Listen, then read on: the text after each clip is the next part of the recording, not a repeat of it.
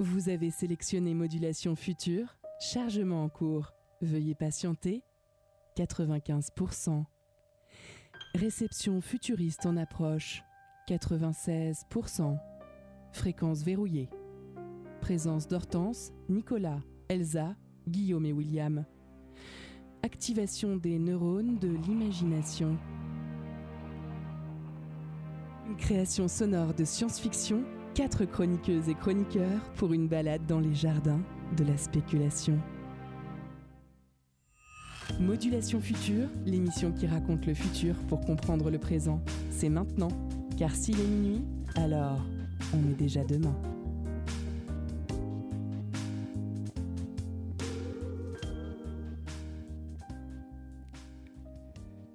Il est minuit. Tout est récit, les constructions et systèmes politiques, les grandes et les petites inventions. Le vent dans les cheveux, l'oppression et la liberté. L'imagination est le siège de la pensée critique et la parole, son réacteur. Le design fiction, la méthode de réflexion que nous empruntons dans cette diffusion mensuelle, est une lance légère et maniable, dont le coup des stocks pourfend les mornes futurologues et les tristes prospectivistes. En chevalier blanc du présent, notre mission est de raconter un futur bien souvent impossible, mais créant des dilemmes, interrogeant nos consciences, déplaçant nos espoirs et nos souffrances. Une création sonore en début d'émission, quatre chroniqueuses et chroniqueurs pour en parler, un ou une invitée pour nous secouer le ciboulot. Notre armure est une licence artistique et notre credo n'est pas celui des assassins, mais le risque de la nuance. Ne dit-on pas d'ailleurs se projeter? Lorsqu'on souhaite mettre en perspective un emploi ou une relation L'avenir en majuscule, celui de l'humanité, celui des peuples et des individus, se doit d'être pensé dans cet esprit de contraste.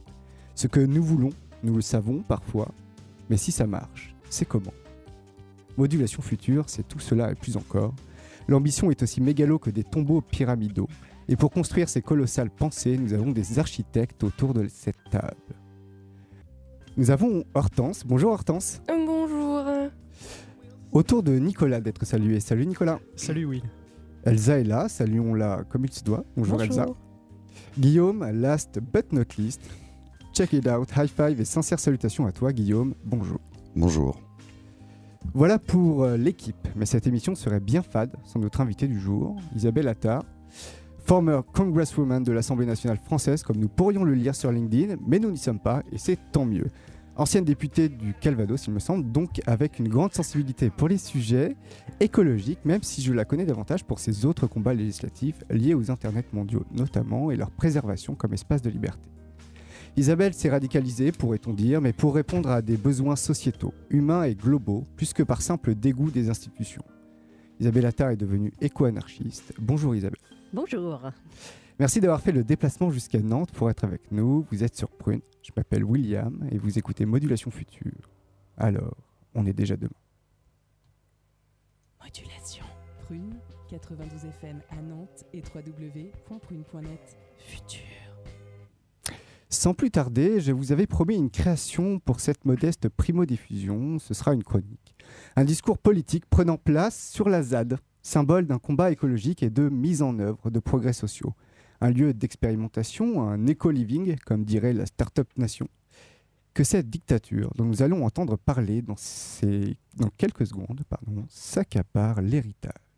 Nous sommes en 2027 et c'est un, une dictature verte qui s'est placée en France. Mesdames, leaders et messieurs, pour ces premières assises de l'expérimentation climato-sociale de 2028, nous aurions pu faire le bilan de ce que nous avons fait ensemble durant ces cinq dernières années. Nous aurions pu nous congratuler du départ des grands pollueurs qui, malgré leur argent et leurs contacts, n'ont pu trouver de pays d'accueil pour leurs funestes industries. Nous aurions pu défendre ceux qui se sont pliés aux réglementations que nous avons que nous savons drastiques et saluer leurs efforts incontestablement salutaires, où nous aurions pu simplement réciter non sans fierté les chiffres des relevés des stations d'écoute climatique, distillant ainsi l'espoir d'une civilisation devenue réaliste par la force du rêve et des espoirs conjugués en faveur d'une planète vivante et des humanités généreuses. Oui, nous aurions pu tourner les yeux vers le passé et nous satisfaire ensemble de ces résultats encourageants, mais en faisant cela, il aurait fallu regarder une autre vérité, une vérité choquante, une vérité inflexible, une vérité nécessaire, celle de la violence.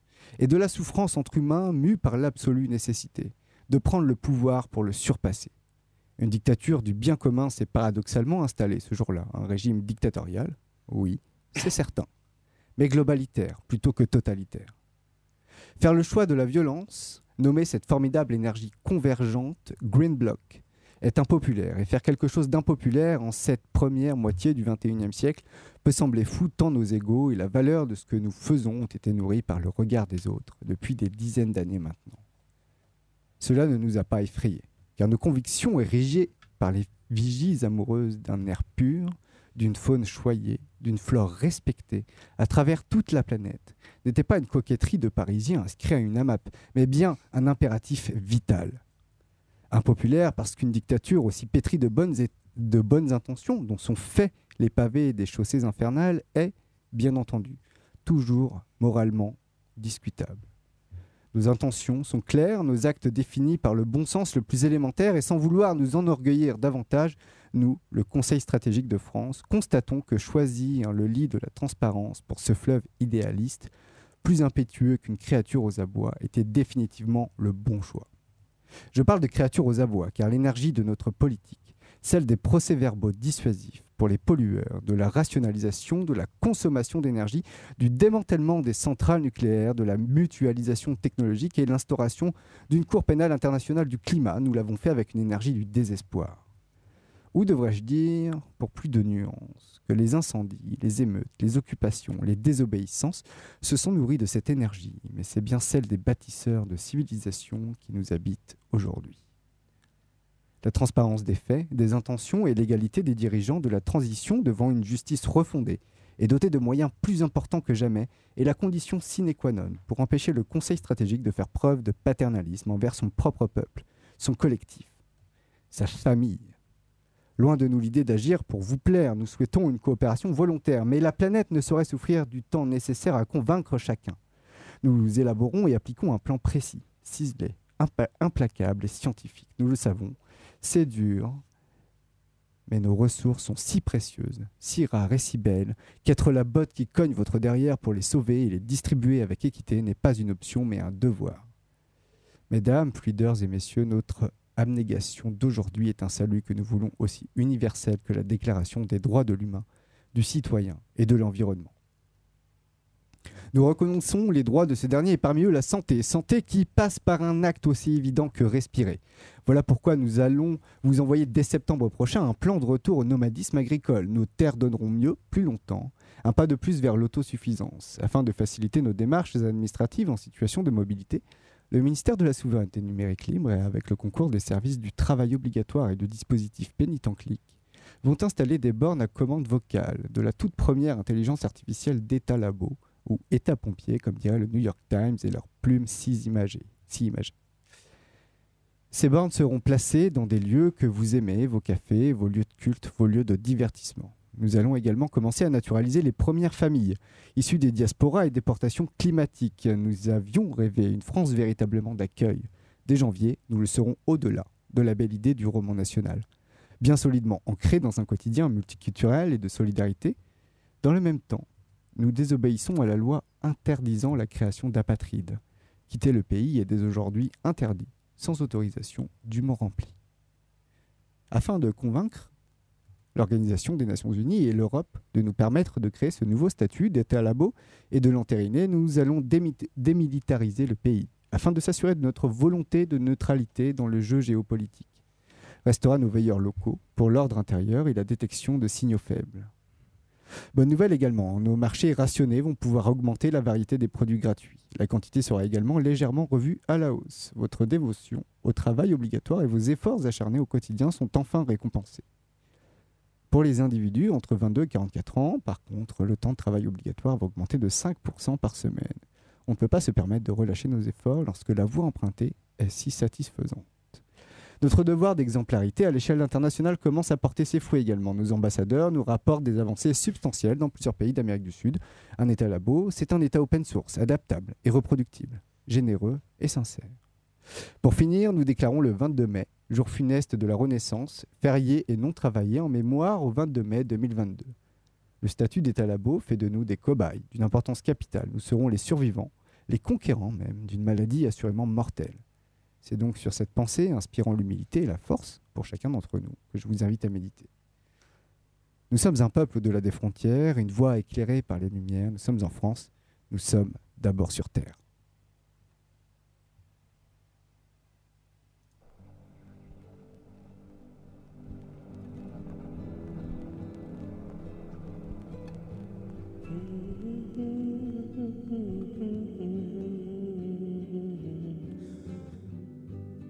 Dis papa, t'as connu toi les poissons?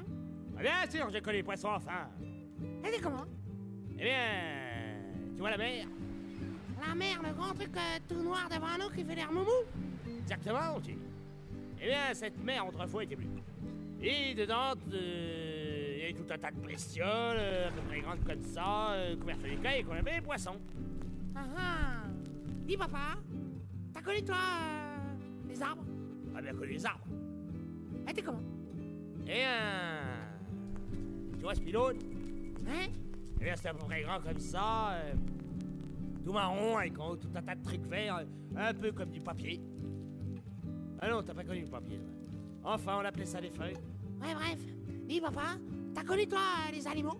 Ah, c'est là qui a bien connu les animaux, c'est ton père, mon petit. Les dindons, les sultans, les gnous, les girafes, les tampires, les ornithorynques, les, les Et euh, les insectes? Araignées, les bélules. euh. Et euh, c'est passé où tout ça papa? Eh, mon petit, c'est passé où c'est- C'est passé que ça s'est mal passé, mon petit, que, que on les a bouffés. Enfin, on les a mangés. Vous avez tout mangé? Bah oui. Vous avez pas essayé pour les autres? Bah, on n'a pas pensé, mon petit. C'est-à-dire que la télé nous disait il n'y en aura plus en 2048. Donc, si tu veux, comme il n'y en a plus en avoir, bah, tout le monde en voulait. Comme tout le monde en voulait, tout le monde en a eu. Et puis, comme tout le monde en a eu et que tout le monde en avait. euh, Y'en a plus. Exactement. Dis papa, t'as connu toi quand il faisait pas 60 degrés? Ah, bien connu. Euh, des fois, on était là comme ça. euh, on se baladait. On avait froid. Froid? Oui, non, euh, oui. Et euh, et les oiseaux? Ah, les oiseaux. Tu vois le ciel? Le ciel, le grand truc euh, tout gris au-dessus de nous, ils sont pas bons qu'on voit rien? Exactement, mon petit. Eh bien, ce ciel autrefois était d'un bleu, tandis que le vaste rapace planait au-dessus de nous. Non, attends, attends, attends. Là, t'es en train de me dire qu'avant, il y a des poissons qui nageaient dans une mer qui était bleue alors qu'elle est noire, qu'il y a des arbres avec des trucs verts, des tampires, des phacomochères qui faisaient froid. Tu serais pas en train de te foutre de moi, non? Et l'eau, t'as connu l'eau Calme-toi, mon petit, calme-toi. J'ai connu les fleuves, les rivières, plein d'eau d'un coup. Et vous avez tout? Bah oui. euh, C'est-à-dire, on pensait pas, mon petit. Enfin, on se disait, on sera plus là. Et puis, bah, depuis qu'on meurt plus, nous, on a bien le nez devant nos emmerdes. Tiens. Mais c'est pas de ta faute, tout ça, mon petit. Hein. Faut pas être triste. Hein. Je suis pas triste, je suis fâché, bouffeur d'oiseaux, assassin de poissons, tueur de mer, découpeur d'arbres, coupeur d'insectes. Que tu as parlé sur un autre ton si je débranche ton unité centrale, hein.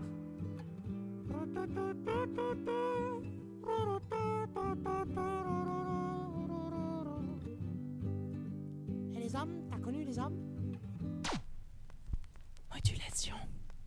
Futur. Brune. 92 FM. À Nantes. Et www.brune.net.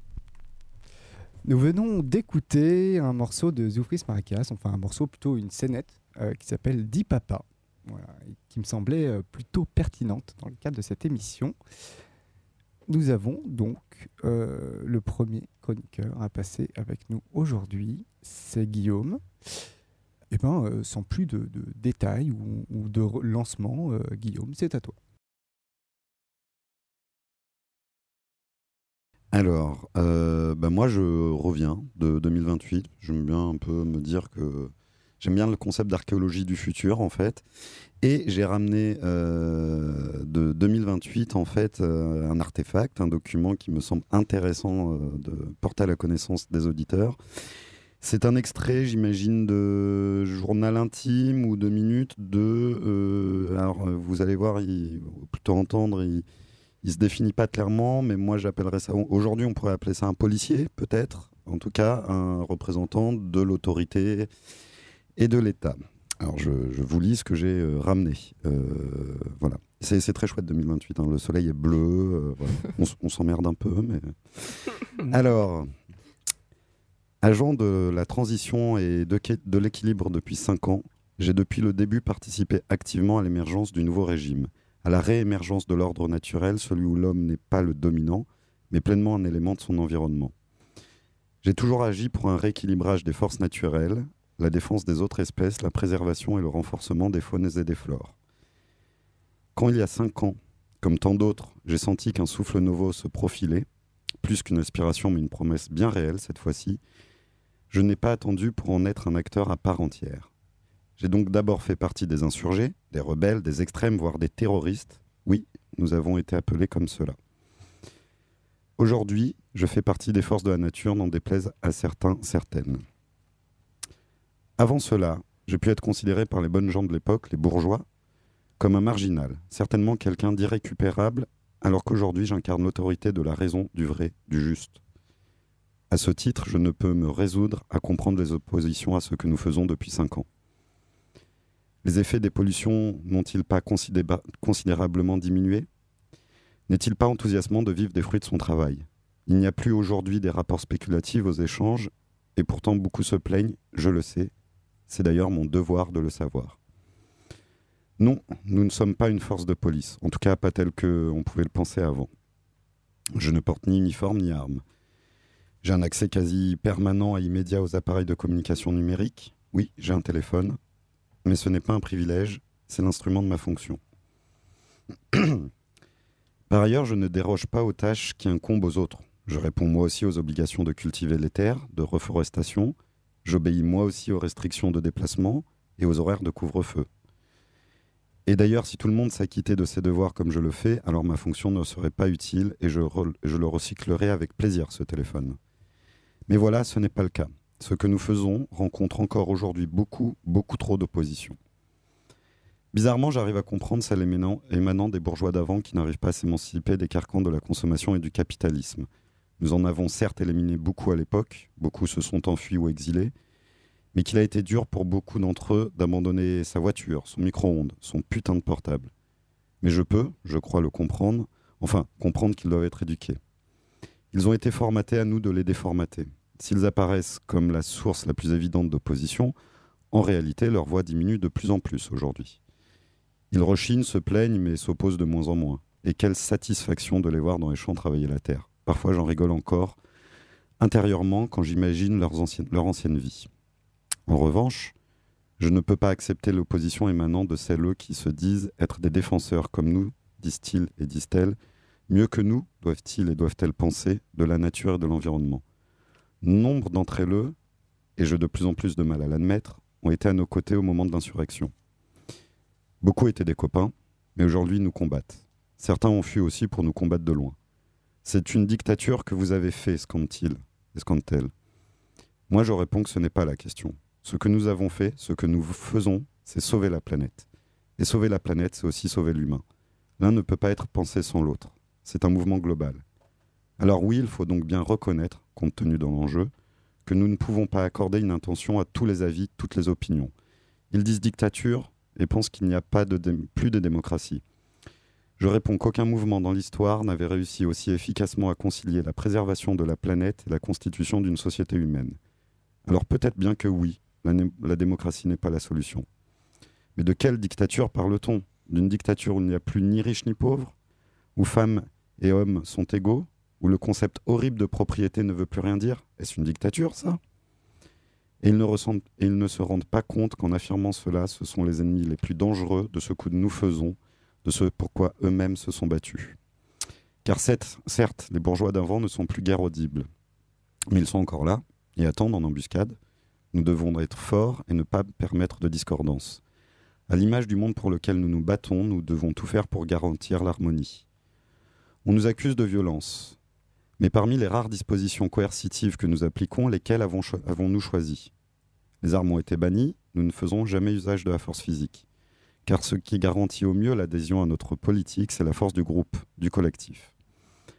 Mais nous sommes encore dans une séquence où l'adhésion du collectif n'est pas pleinement acquise. Alors, et c'est notre mission à nous les agents de la transition, nous devons nous assurer que les pensées contestataires ne s'expriment pas. Pour cela, nous agissons, je dirais plutôt comme un médecin ou un enseignant que comme un flic. Comme un médecin, car notre rôle est d'identifier bien avant qu'elles s'expriment les idées dangereuses, mais également d'en identifier les raisons. Nous dressons un diagnostic en somme. Puis nous intervenons alors comme un enseignant. Une fois identifiées les personnes potentiellement contestataires, est-ce que nous les enfermons? Est-ce que nous les gazons ou les matraquons? Non. Nous leur apprenons, nous les éduquons. Et pourquoi pouvons-nous faire cela aussi facilement? Parce que notre action pour la planète parle pour nous.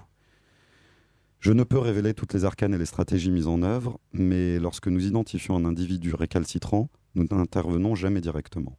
Nous l'écoutons d'abord, patiemment en plus. Puis nous faisons part de son cas à la communauté.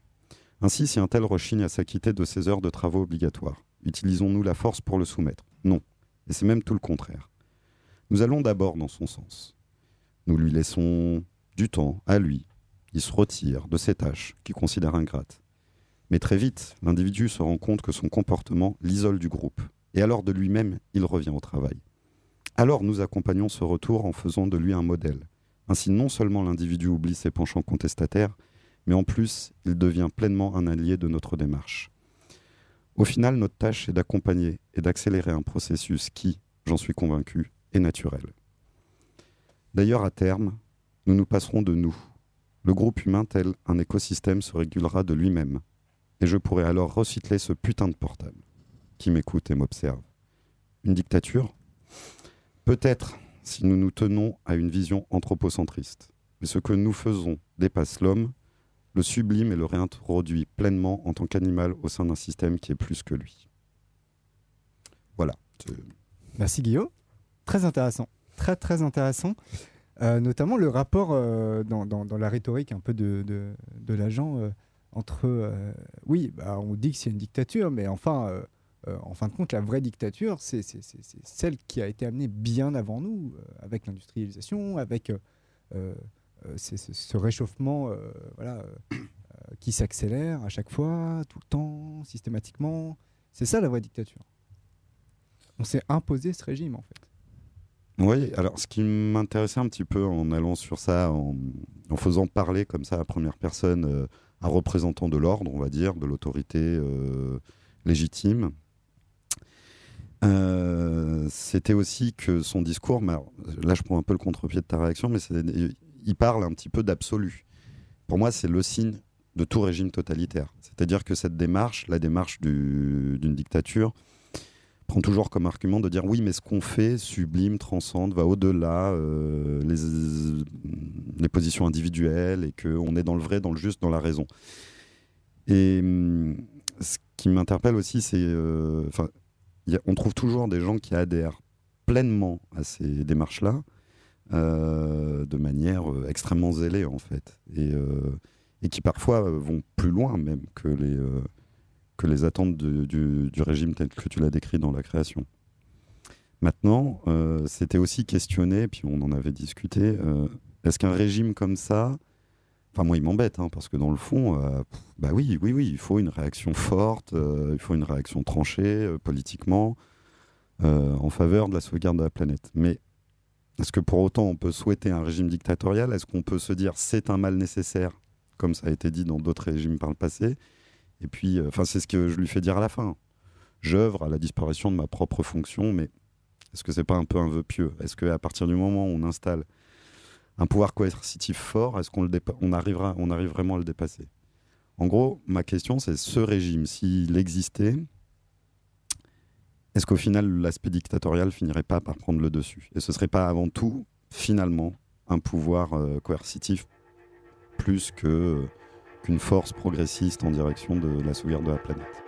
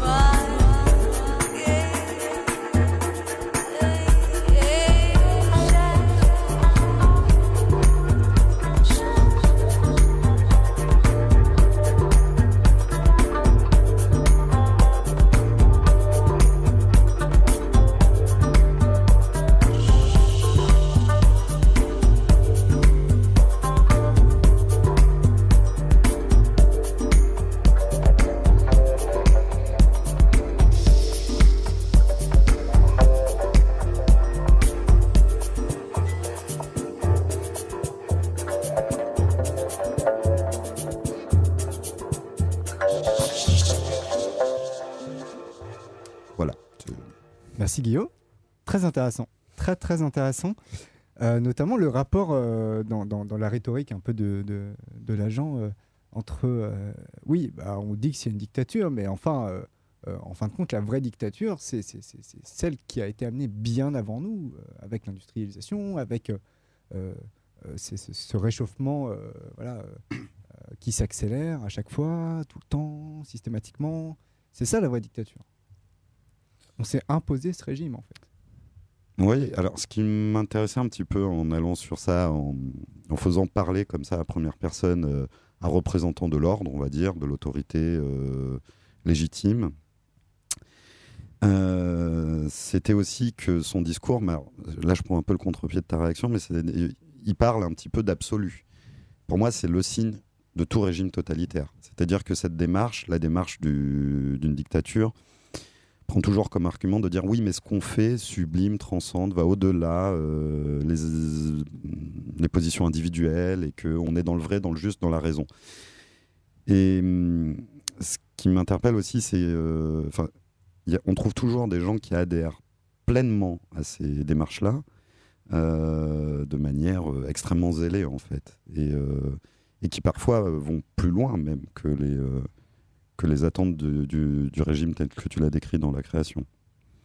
Maintenant, euh, c'était aussi questionné, puis on en avait discuté, euh, est-ce qu'un régime comme ça, enfin moi il m'embête, hein, parce que dans le fond, euh, bah oui, oui, oui, il faut une réaction forte, il faut une réaction tranchée politiquement en faveur de la sauvegarde de la planète. Mais est-ce que pour autant on peut souhaiter un régime dictatorial? Est-ce qu'on peut se dire c'est un mal nécessaire, comme ça a été dit dans d'autres régimes par le passé et puis, euh, enfin, c'est ce que je lui fais dire à la fin. J'œuvre à la disparition de ma propre fonction, mais est-ce que c'est pas un peu un vœu pieux? Est-ce qu'à partir du moment où on installe un pouvoir coercitif fort, est-ce qu'on le on arrivera, on arrive vraiment à le dépasser?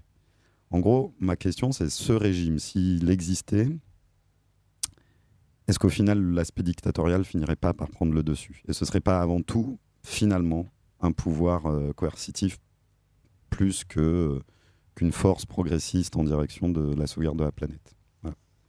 Ok. D'autres réactions Isabelle?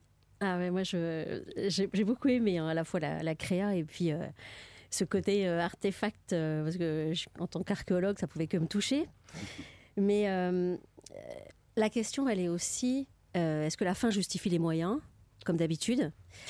Et c'est passionnant de voir que aujourd'hui euh, c'est tout à fait dans l'air du temps. D'où les énormes warnings euh, qu'on peut tous se mettre par rapport à ce qu'on est en train de se dire aujourd'hui.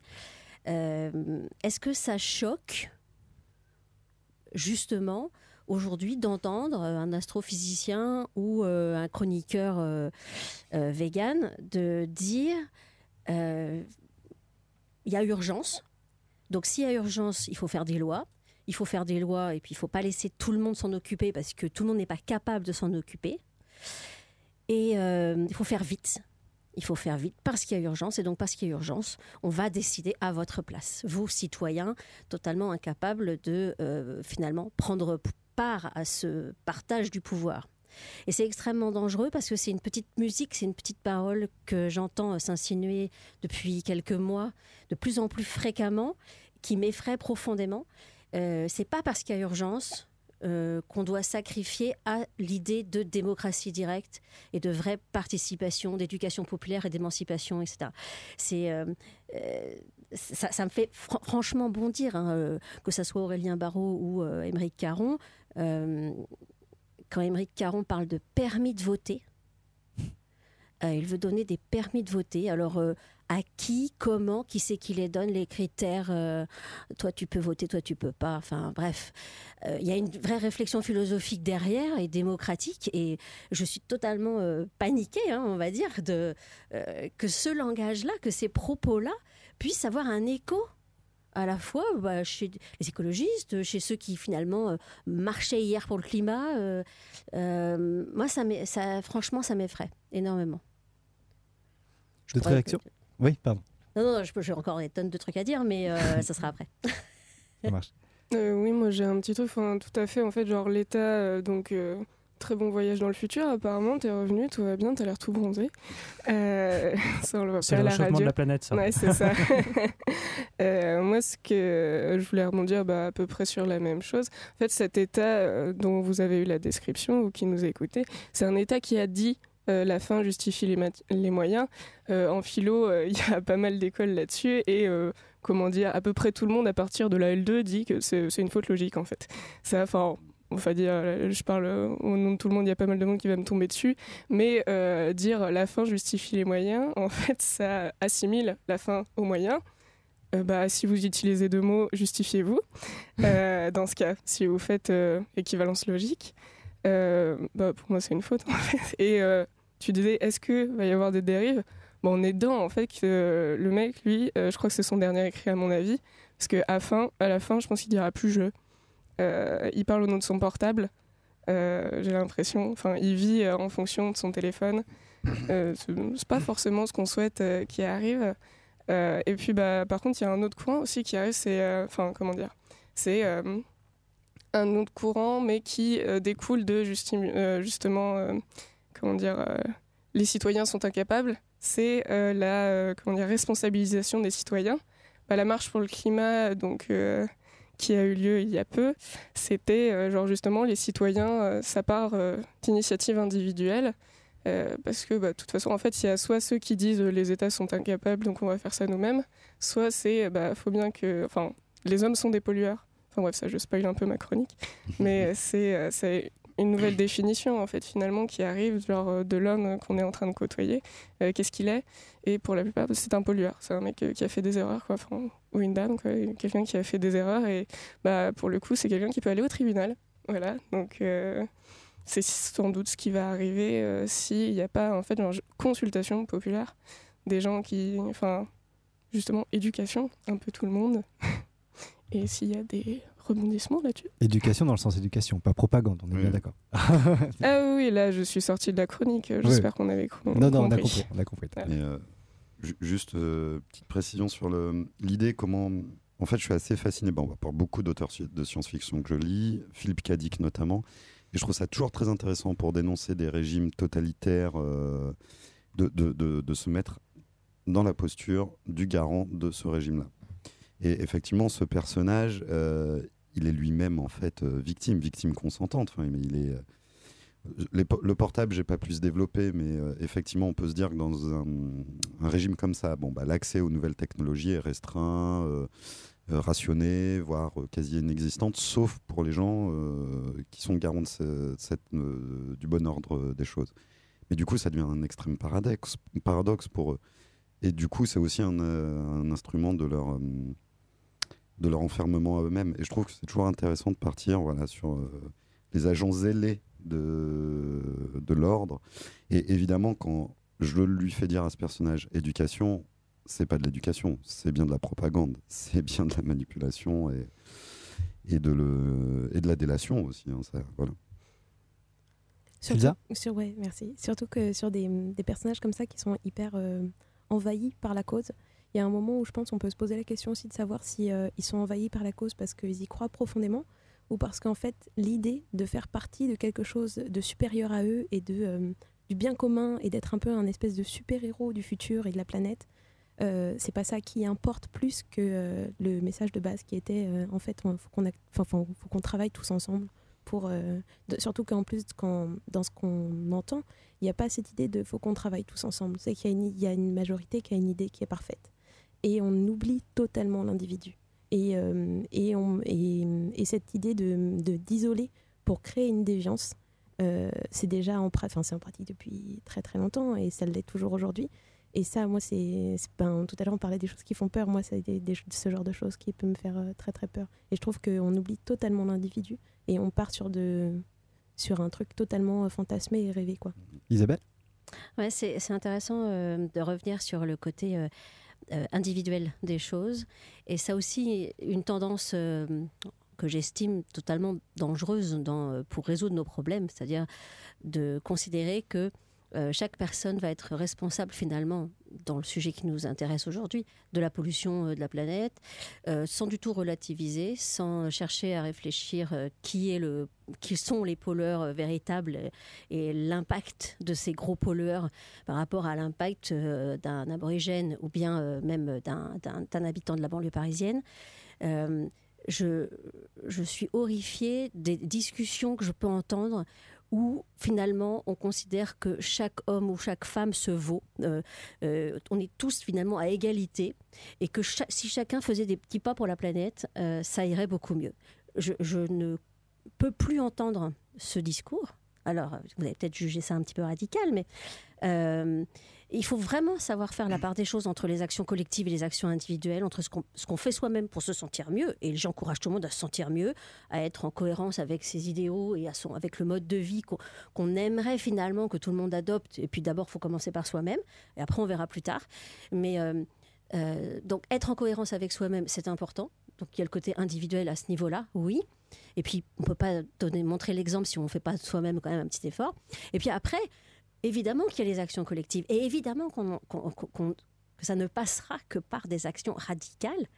Et pour moi, forcément euh, anticapitaliste, mais si on ne remet pas en cause le système en profondeur, alors on va effleurer le sujet et on va continuer finalement à culpabiliser l'individu parce que euh, celui-là, on va le dénoncer, euh, euh, que ça soit en 2028 ou aujourd'hui, on va le dénoncer parce qu'il n'utilise pas la lessive bio de la Biocop et qui met pas son compost dans le composteur en bas de l'immeuble. Il, il peut être désigné par la vindicte populaire comme le méchant qui pollue. Et on oubliera totalement de regarder ce qui se passe au-dessus de nous avec les 100 euh, euh, entreprises qui polluent pour 70% dans, euh, de la planète. C'est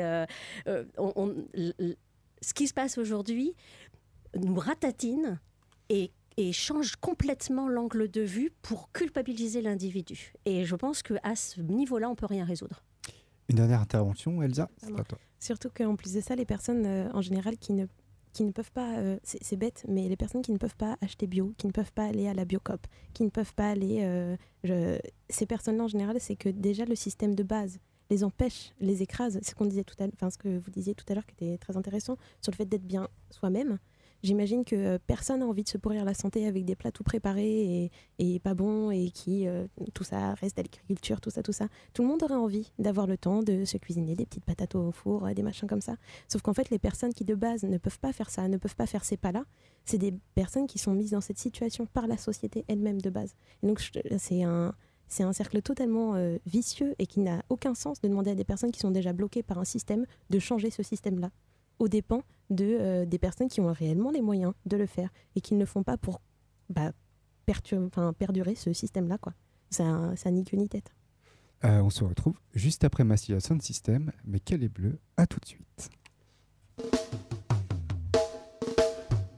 Oh, la chose qui vient est spécialement dédicacée à tous ceux qui aiment la Méditerranée et à ceux qui adorent s'y plonger comme nous. Oh, que c'est bon, cousin. Mais qu'elle est bleue, mais qu'elle est belle, mais qu'elle est belle, mais qu'elle est bleue. Oh, moi ça me rend joyeux, mais qu'elle est bleue. Mais qu'elle est belle, mais qu'elle est bleue comme tes yeux. Oh, moi ça me rend heureux, elle est pleine de poissons, elle est pleine de poissons. Des petits, des gros, des fins, des longs et même des tourons. Certains vivent près du bord et d'autres vivent dans le fond. Certains sont sédentaires et d'autres changent d'horizon. Ils n'ont pas grand chose à faire, ils ne se font pas de mourons. Ils ont leurs identités moulants de style et de façon. Les petits mangent les verts et chaîne alimentaire, il faut que nous la respections. Mais qu'elle est bleue, mais qu'elle est belle, mais qu'elle est belle, mais qu'elle est bleue. Oh, moi ça me rend joyeux, mais qu'elle est bleue. Mais qu'elle est belle, mais qu'elle est bleue comme tes yeux. En moi ça me rend heureux, elle est pleine de marins, elle est pleine de marins. Tous les gens au Fort Saint-Jean leur font un signe de la main. Ils s'en vont pour l'Afrique, ils s'en vont pour l'Asie. Ils viennent des Amériques, ils viennent de l'Océanie. Ils emportent un bout de Marseille et ramènent un bout d'ailleurs. Des souvenirs à l'appel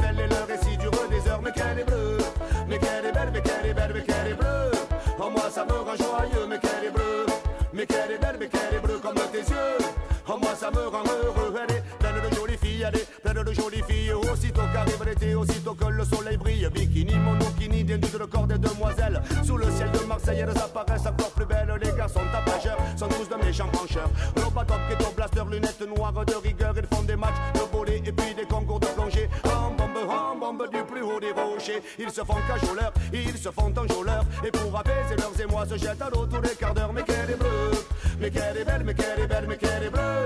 Oh, moi ça me rend joyeux, mais qu'elle est bleue. Mais qu'elle est belle, mais ça me rend heureux, elle est pleine de pêcheurs, elle est pleine de pêcheurs. Il y a les professionnels et il y a les amateurs, les pros. Pour eux, la pêche est un dur labeur, mais pour nous autres, les pescados, la pêche est un vrai bonheur. Si tu veux prendre du sard, il faudra te coucher tard. Mais si tu te lèves tôt, tu peux attraper du pajot. Mais très patient, il faudra être patient, précis, organisé, toujours être en mouvement. Avoir la meilleure tactique et l'employer au bon moment. Trouver ta position en tenant compte des courants.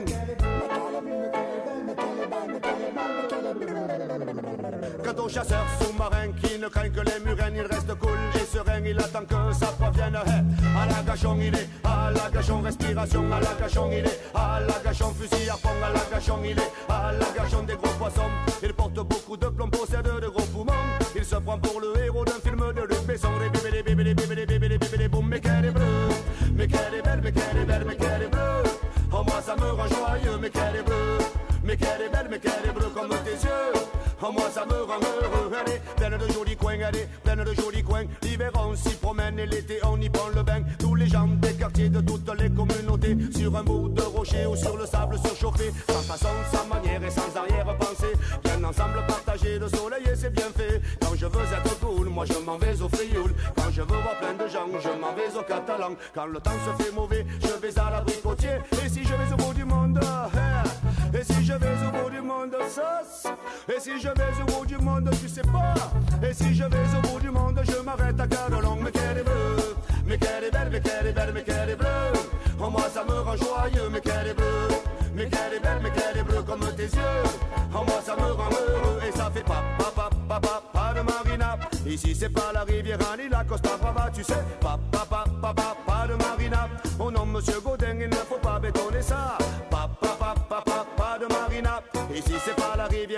Costa Brava, tu dis. Pas, pas, pas, pas, de marina. Oh oui, ragamuffin, il faudra empêcher tout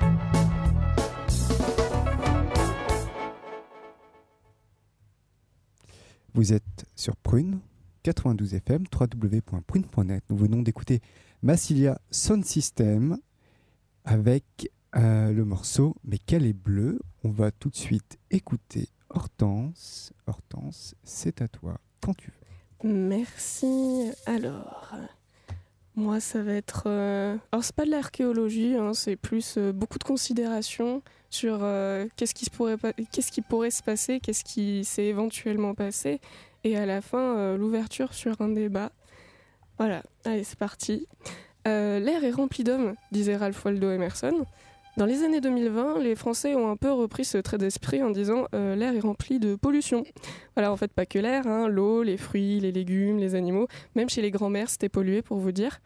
Certaines personnes n'en avaient tellement rien à faire, ils étaient si peu réceptifs et mal intentionnés que, en fait, bah, les exemples de fin de financement de recherche sont légion. Euh, les économies de chandelle ont été la spécialité de tous les gouvernements qui se sont succédés. La plus ridicule est celle de 2020 sur la suppression de l'Observatoire de recherche sur les papillons. Apparemment, s'ils déclinent, c'est qu'ils ne sont pas adaptés. Hein, euh, pas adaptés à quoi? Euh, À la dégradation de leur habitat naturel? Euh, je vous sors de votre lit par le col du pyjama et je vous fous sous la pluie. Ah bah il y a plus personne. hein. Euh, déjà, quand on a un petit truc qui change de notre quotidien, on pète un câble. hein. On part en Inde se ressourcer, on finance des orphelinats, euh, on crie sur les gens dans les bouchons, hein, réponse au choix. Euh, rhume, le flot de ma vie. Quand je ne peux plus respirer, je fais tout pour déboucher mon nez, guérir la maladie. Quand on part à Paris et que les poumons piquent à chaque respiration, pourquoi on ne se donne pas corps et âme à cette tâche qui est de sauver notre respiration C'est la même chose en soi. On connaît très bien les sources de cette maladie pollution, mais apparemment, plus c'est évident, plus c'est évident, moins on fait d'efforts. Euh, grâce à un soulèvement populaire, une volonté générale de se débarrasser de la corruption et de la pollution, on a quand même remis l'Observatoire de recherche des papillons, je tiens à le préciser, et il y a eu quelques changements. Euh, sport national, hein, en deuxième position après le football, maintenant c'est le tri sélectif. Un gouvernement défaillant, c'est dans la poubelle jaune. Euh, à côté du coq, symbole français, hein, certains dessinent des abeilles, nouvelles compagnes de France. Continuons hein, sur quelques considérations plus précises. cette fois-ci, parlons des Grecs. Pour les Grecs, l'homme est un être euh, raisonnable. Depuis les années 90, on s'accorde sur la capacité innée à acquérir qu'il caractérise. En 2020, l'homme est un pollueur doué de raison et capable de rattraper ses bêtises, c'est-à-dire un adulte qui peut passer au tribunal. La France est un adulte capable de faire ses travaux d'intérêt généraux. La fin du discours que nous avons entendu en début euh, parle d'un jour funeste de la Renaissance plus du bien commun. Donc le bien commun, c'est ce qui caractérise en fait l'idéal des cités grecques. J'aimerais que vous gardiez ça en esprit et la Renaissance, je vais en parler tout de suite. La dernière Renaissance, donc celle qui débute au XIIIe siècle en Italie et prend l'Europe dans ses bras au XVe siècle, insiste sur le modèle antique. Notre France des années 2028 s'en aspirerait-elle un peu? Je m'explique. Durant l'Antiquité et encore quelques temps après, ce qui manquait, c'était la technologie pour diffuser massivement le savoir. Pas de problème, en plus de- des rares parchemins et gravures, on parle beaucoup, on exerce son esprit, sa mémoire. Sachez qu'il y avait des bonhommes capables de vous réciter calmement l'Iliade et l'Odyssée du début jusqu'à la fin et de la fin jusqu'au début. Euh, si ça vous intéresse, le bonhomme il s'appelle Hortensius. Je m'appelle C'est un autre tour de force que de réciter son, alphabet à l'envers quand t'es en CE2. Au XIIIe siècle, donc, on revient à ce modèle que l'on conjugue avec des écrits plus nombreux. On l'admire, non pas parce que c'est éco-responsable, mais plutôt parce que c'est classe de réciter des mots compliqués et des longs textes. Terminons avec cette interrogation du laboratoire, enfin, le laboratoire d'État que veut devenir la France. Va-t-il pousser jusqu'à la suppression du papier? Comment allons-nous et comment pouvons-nous apprendre lorsqu'il y a des économies de moyens? Peut-on tomber dans une dérive de l'éducation pour certains, en fait? Comment allier l'éducation et l'éducation pour tous et l'écologie? Et on en a parlé tout à l'heure. Le bien commun, est-ce que c'est pas une illusion qu'on pourrait nous foutre, nous mettre dessus pour ça? Et ben, finalement, on revient encore à la fin. Justifie-t-elle les moyens qui, je le rappelle, est une erreur logique. Merci beaucoup, Hortense.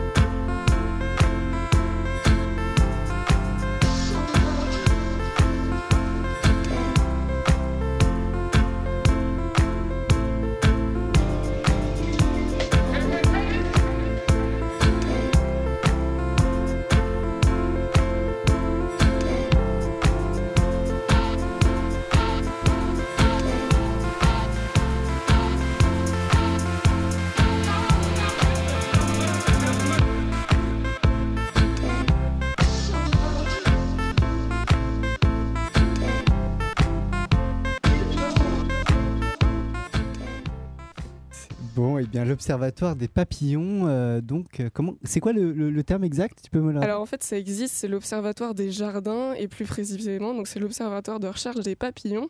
Euh, une étude qui, quand j'étais petite, m'avait un petit peu choquée. En effet, j'habitais à la campagne jusqu'en 2010. Euh, à partir de 2008, les, en fait, les espèces de papillons commencent à descendre.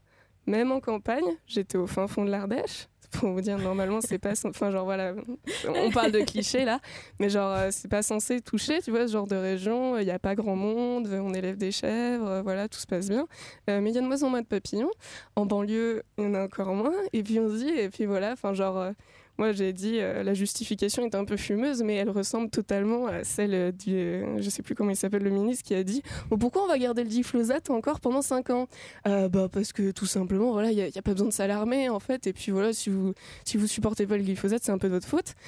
C'est exactement la même chose qu'ils seraient capables de dire pour, oh bah les papillons, hein, s'ils survivent pas, c'est leur faute aussi. Hein, ils avaient qu'à s'adapter plus vite.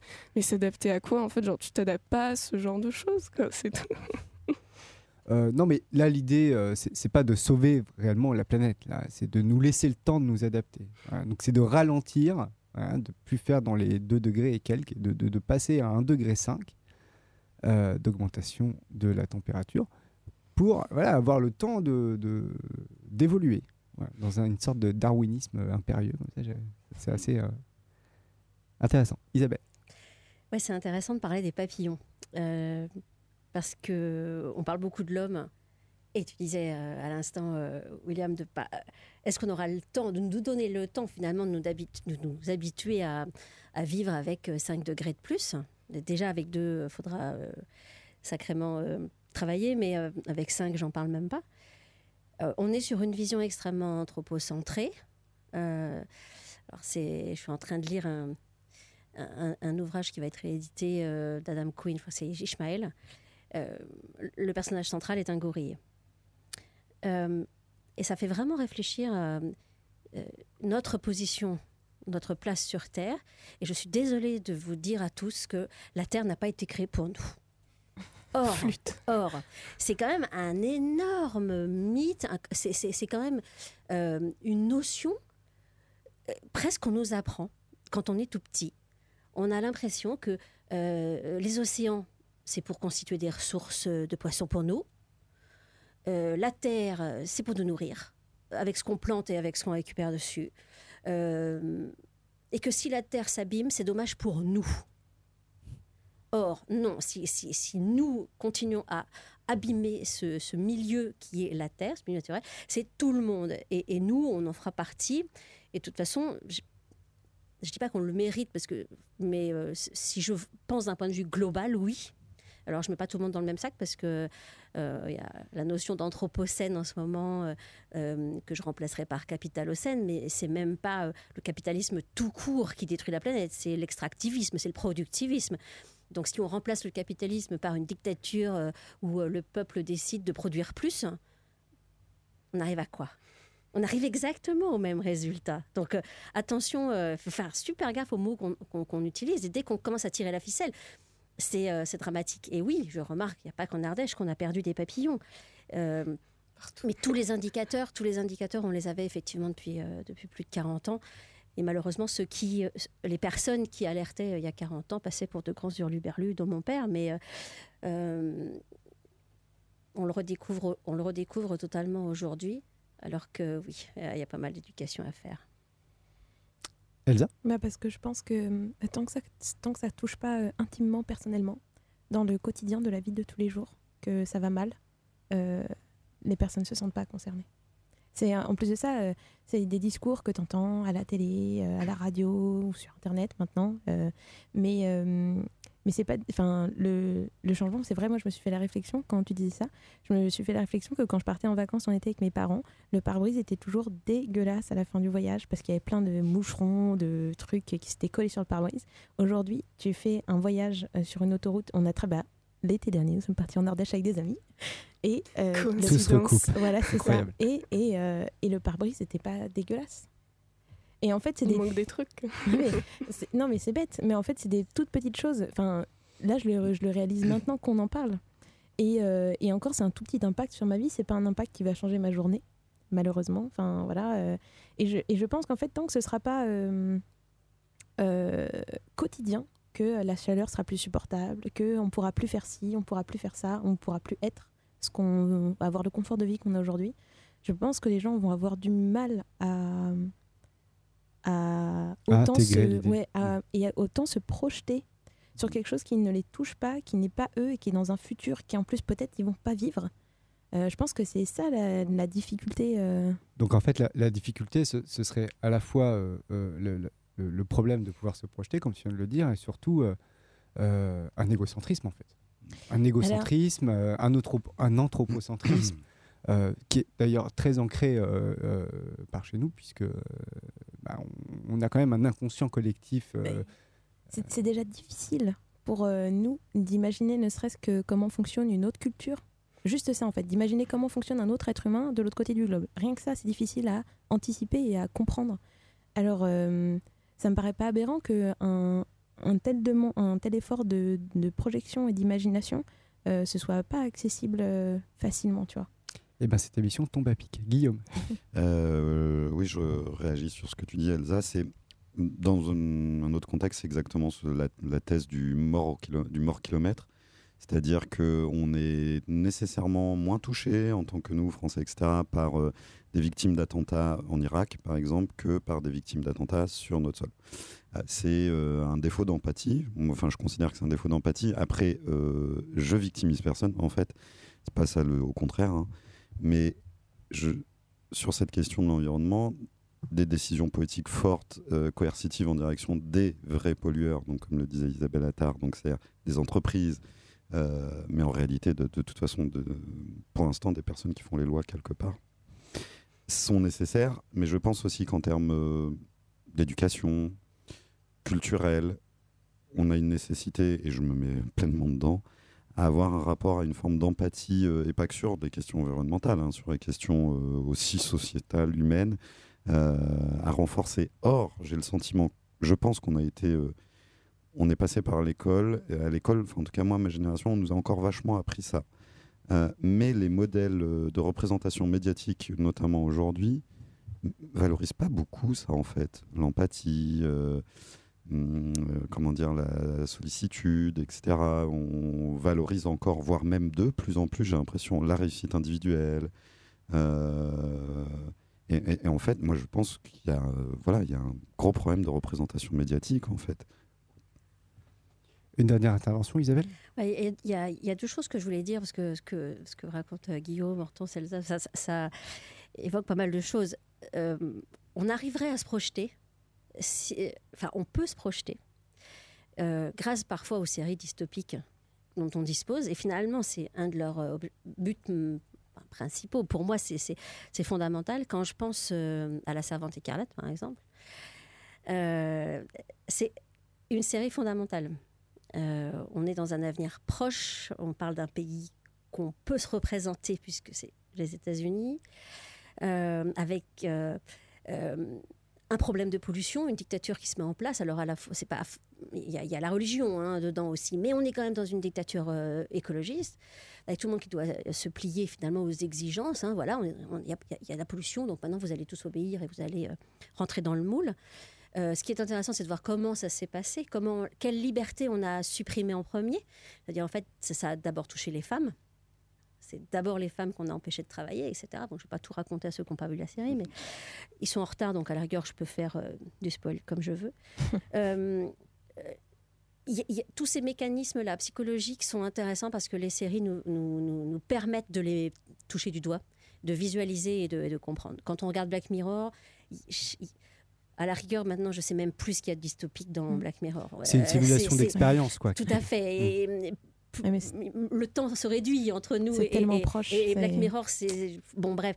Euh, et c'est passionnant. Regardez Walking Dead en oubliant les zombies, c'est passionnant. Parce que là, on, on- on se projette sur les rapports humains, euh, qu'est-ce qu'ils peuvent donner, euh, combat, entraide. Et dans notre tête, on, oscille, on passe notre temps à osciller entre les deux. Donc déjà, je me dis, il y, a une- il y a- il y a un besoin de récit. Énorme pour qu'on arrive à avoir et de récits positifs, hein, pas que du récit euh, qui fait flipper. Euh, Ah, ah, euh, D'ailleurs, je me permets de t'interrompre oui. une petite seconde. Il y a une initiative qui est portée par Catherine Dufour, qui est une auteure du collectif Zanzibar, de science-fiction, donc, qui a lancé Bright Mirror, qui sont des ateliers d'écriture d'utopie, en fait. Euh, voilà. Parce qu'en en, en littérature, c'est très dur d'écrire de l'uto- de l'utopie. C'est vraiment très compliqué. euh, parce que du coup, il n'y a pas. Euh, de, de, de, de prime abord, il n'y a, pas d'éléments euh, euh, sur lequel euh, transgresser, se rebeller ou, ou, ou se battre, tout simplement. Enfin, il y a- voilà. Donc, je, je voulais juste rebondir Ouais, bah, là-dessus. donc, euh, du, coup, je rebondis sur ce que tu viens de dire. Et euh, il y a un excellent ouvrage que je conseille qui est Anthropia de Samuel Alexander. Et euh, si on veut se représenter finalement une société qui marche, où les gens sont heureux, où il y a de la créativité, où les artistes sont présents, où, la, où euh, les études, la formation continue tout le long de sa vie, etc., etc., etc., euh, donnent envie. Enfin, fait rêver vraiment. C'est un livre qui, je pense qu'il faut lire parce que on a tellement de choses négatives dans la tête euh, euh, en ce moment que euh, envisager l'avenir avec un complètement une autre vision euh, positive, celle-ci de, reconstruction, euh, on en a, vraiment besoin. Donc, je disais, il y a- il y a- les, séries, euh, euh, etc. Et puis j'ai oublié ce que je voulais dire pour, euh, pour la suite. Non, c'était par rapport à l'éducation. Et tu disais, on parlait d'empathie. de ce qui se passe près de chez soi et de ce- on se fout royalement de finalement de ce qui se passe à l'autre côté de la planète notre rôle à nous, il est de, de remettre le focus sur des parties du globe où il se passe des choses passionnantes et où on envisage l'éducation, le féminisme, la démocratie et l'écologie d'une autre façon. Et comme région principale de d'exploration, de, de- je pense qu'il faut vraiment les aider, c'est le Rojava pour, euh, pour- au Kurdistan. Euh, Aujourd'hui, il y a euh, le Chiapas, et puis il y a le peuple mapuche entre le Chili et l'Argentine qui se sert du Rojava.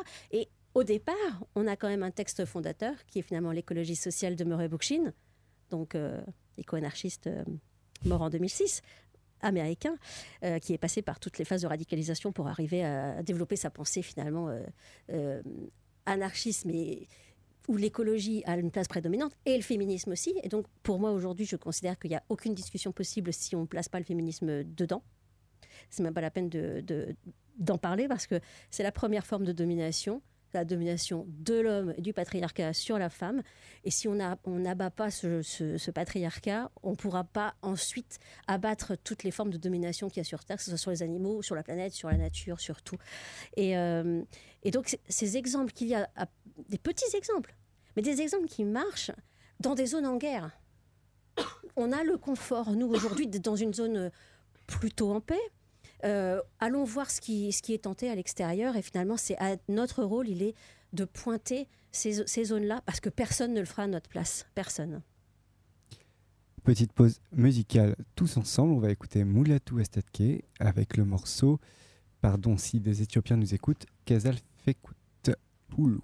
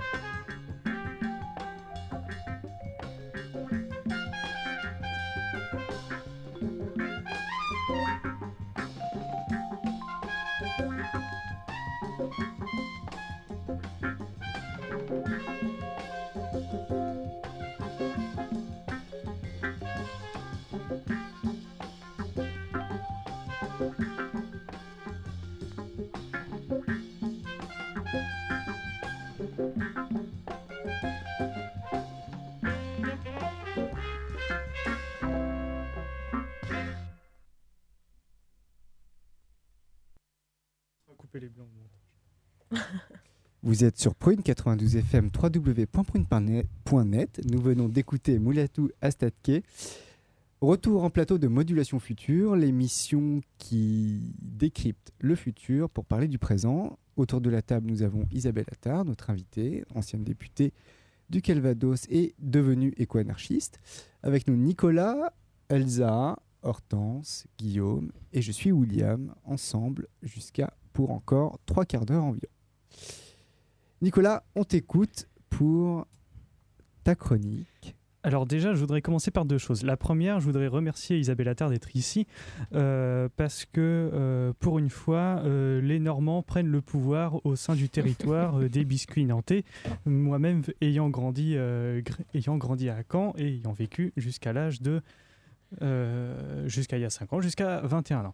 Euh, deuxième point, euh, Guillaume, puisque tu reviens du futur, qu'as-tu pensé de la quatrième trilogie de la Gare des Étoiles?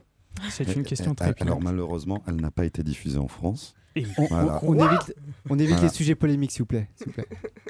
Hein?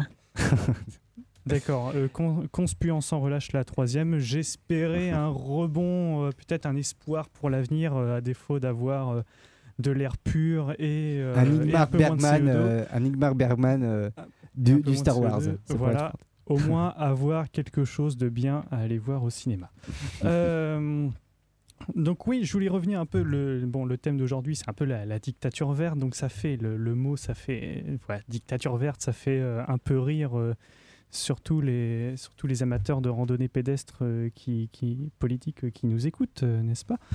Et donc, euh, à ceux ou celles qui sourient et ricanent derrière le poste, donc ce n'est pas forcément ce que vous croyez ce n'est pas forcément nous allons interdire la voiture à essence, en, la voiture thermique hein, en 2045 et encore.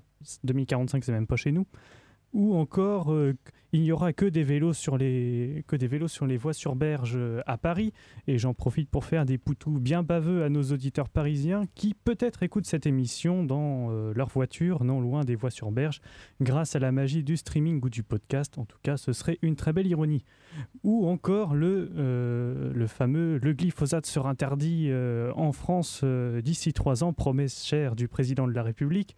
Promesse comique, figurez-vous, puisque la loi est là, mais euh, la date de l'interdiction, bah, euh, on a que pouic, et pourtant ça n'empêche pas Édouard Philippe et Emmanuel Macron de dire que ce sera interdit d'ici trois ans. Mais par rapport à quand, bah, ça, je. Oui, ça peut être 3 ans dans 5 ans. ça peut être 3 ans dans 5 ans ou, euh, ou au prochain président de la République. Le temps est relatif, ok les gars. La République en marche, c'est relatif.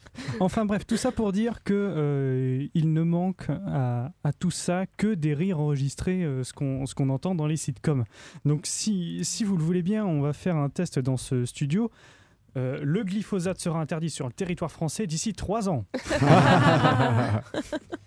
La loi a été votée, le glyphosate sera interdit sur le territoire français d'ici 3 ans. J'ai pris mes responsabilités, les agriculteurs prendront leurs responsabilités. Il n'y aura plus une seule goutte de glyphosate dans nos sols en 2021. Voilà, je tiens à insister auprès de l'auditeur ou de l'auditrice quelque peu sceptique quant à l'authenticité des rires euh, de mes collègues qu'en aucun cas ils n'ont reçu de consigne et que leur rire est uniquement dû qu'à mon humour aussi imparable qu'efficace. Réalisé sans trucage, mesdames et messieurs, je certifie. voilà. Sinon, oui, qu'est-ce qu'on rigole? Ça va? Bah écoute, impeccable. Le- J'ai un autre mot donc pour parler de la dictature verte et euh, ça s'appelle l'écofascisme. Alors voilà, maintenant tout le monde, euh, tout le monde il a peur, euh, tout le monde serre les fesses. Il y a le mot fascisme, donc ça fait un peu penser à Hitler et Mussolini. Donc ça veut dire que euh, ça veut C'est dire le que point êtes- Godwin surtout. Ça veut dire que vous êtes chaud. Pour la Al- première. Alors tiens, il me semblait que j'avais mis une phrase à propos du point Godwin. En tout cas, euh, en tout cas, voilà, il fallait bien que quelqu'un atteigne le point Godwin quand on parle d'écologie. Voilà, c'est pour moi. Surtout, ne me remerciez pas. Alors, comment c'est apparu? Eh bien, en fait, un jour, c'est Hitler qui rentre dans un bar et là, il voit Mussolini. Il se précipite vers lui et lui dit Benito, mon ami, j'ai une idée pour nous rendre encore plus méchants. Ah bon? Lui répond l'intéressé. Parce que là, quand même, on en tient une bonne, hein, surtout toi. Voilà, pour cette émission dédiée à la dictature verte, tiens, j'ai retrouvé ma phrase. Il fallait que quelqu'un se dévoue à atteindre le point Godwin et surtout ne me remerciez pas, bande d'ingrats. Merci. Sauf- sauf. Non, sinon, plus sérieusement, pour parler d'écofascisme, moi, je vais parler, euh, enfin, extrêmement brièvement d'un exemple pour, pour illustrer mes propos. Il s'appelle euh, Pen... Alors, euh, excusez les Finlandais qui nous écoutent. Enfin, je tiens à présenter mes excuses aux Finlandais qui nous écoutent. Linkola, qui est un peu le papa de cette idéologie qui prône notamment, et là, on rentre dans, dans un peu la définition de l'écofascisme, c'est l'immigration zéro. Vous allez très vite comprendre pourquoi parce qu'il faut, euh, y a trop de bouches à nourrir et euh, la, la conséquence de l'agriculture intensive, etc., etc. Donc il faut euh, contrôler la contrôler la population, donc diminuer la population, dont et ça passe par euh, le contrôle des naissances, l'euthanasie des déficients, SDF et autres parasites de la société. C'est selon son idéologie, hein, bien entendu, je ne parle pas en mon nom propre. Et surtout le retour aux technologies archaïques, c'est-à-dire bougies et autres euh, outils manuels. Ce qui, moi, me mettrait personnellement dans la merde, étant donné que je suis connecté jusqu'au bout du poignet et que je suis informaticien, j'aurais plus qu'à changer de métier. Traverse le trottoir. Et sinon, Ou pour- achète un boulier. J'étais un boulier. Pas sûr que ce soit utile en termes de montre. La machine mais- Enigma, c'était quoi, ok Et donc pour continuer, autre i- illustration, donc ça j'ai trouvé ça sur euh, Wikibéral, donc c'est un espèce de Wikipédia euh, mais dédié euh, à l'idéologie euh, libérale, enfin une espèce de version libérale. Enfin je sais pas trop ce que c'est, bref, un espèce de... C'est Internet, quoi. J'ai vu sur Internet. Euh, c'est donc c'est un, même internet, donc c'est une image où vous voyez le, docteur d'enfer dans, euh, dans la série de films Austin Powers, qui avec euh, tous ses, tous ses copains méchants en train de, train de rire, et le texte qui est écrit sur l'image c'est taxons chaque respiration d'air, let's tax their air, the air they breath. Taxons l'air qu'ils respirent et on leur dira que c'est pour sauver la planète. Il est beaucoup trop méchant. toujours pas convaincu, eh bien, pour finir, je vais terminer sur une citation d'Adolf Hitler. Et là, tout, et, et là, tout le monde flippe. Et là, je vais bientôt être interdit d'antenne. Euh, non, je vais vous rassurer tout de suite, ce n'est pas le même Adolf Hitler. En fait, là, je fais référence à la comédie euh, Il est de retour. Donc, c'est une comédie de euh, David de, David de Venent. Je, je crois que je sais plus de je crois qu'il est allemand On mettra dans la description. on mettra dans la description, euh, dans laquelle le Führer, le Führer, en fait se réveille euh, 70 ans après sa, après sa défaite, donc il se réveille de nos jours. Et euh, contrairement à ce qu'on peut penser, en fait, il, il se, il se rallie au vert. En fait, il dit euh, Je m'allierai plutôt au vert pour protéger l'environnement, ça revient à protéger la patrie. Et j'ai un petit bonus pour rebondir à tout ce qui a été dit précédemment. C'est euh, une citation d'un biologiste américain qui s'appelle David Graeber qui dit des chercheurs en sciences sociales me disent que l'humanité est une partie de la nature, mais ce n'est pas vrai. Quelque part en chemin, nous avons rompu le contrat qui nous unissait à la nature et nous sommes devenus un cancer. Nous sommes devenus une peste pour nous-mêmes et pour la Terre. Il n'y a plus qu'à espérer un virus dévastateur.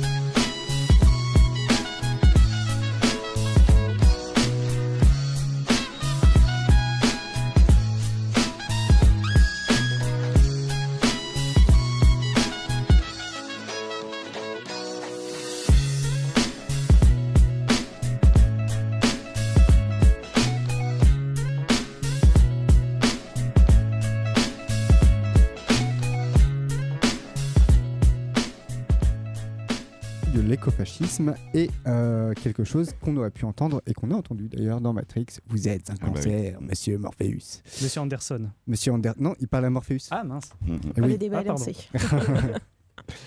Euh, bah voilà, des réactions? Bah, moi, ce que la théorie de l'écofascisme, là, de, on va l'appeler du finlandais, parce que j'ai pas retenu son nom. Pentti Linkola.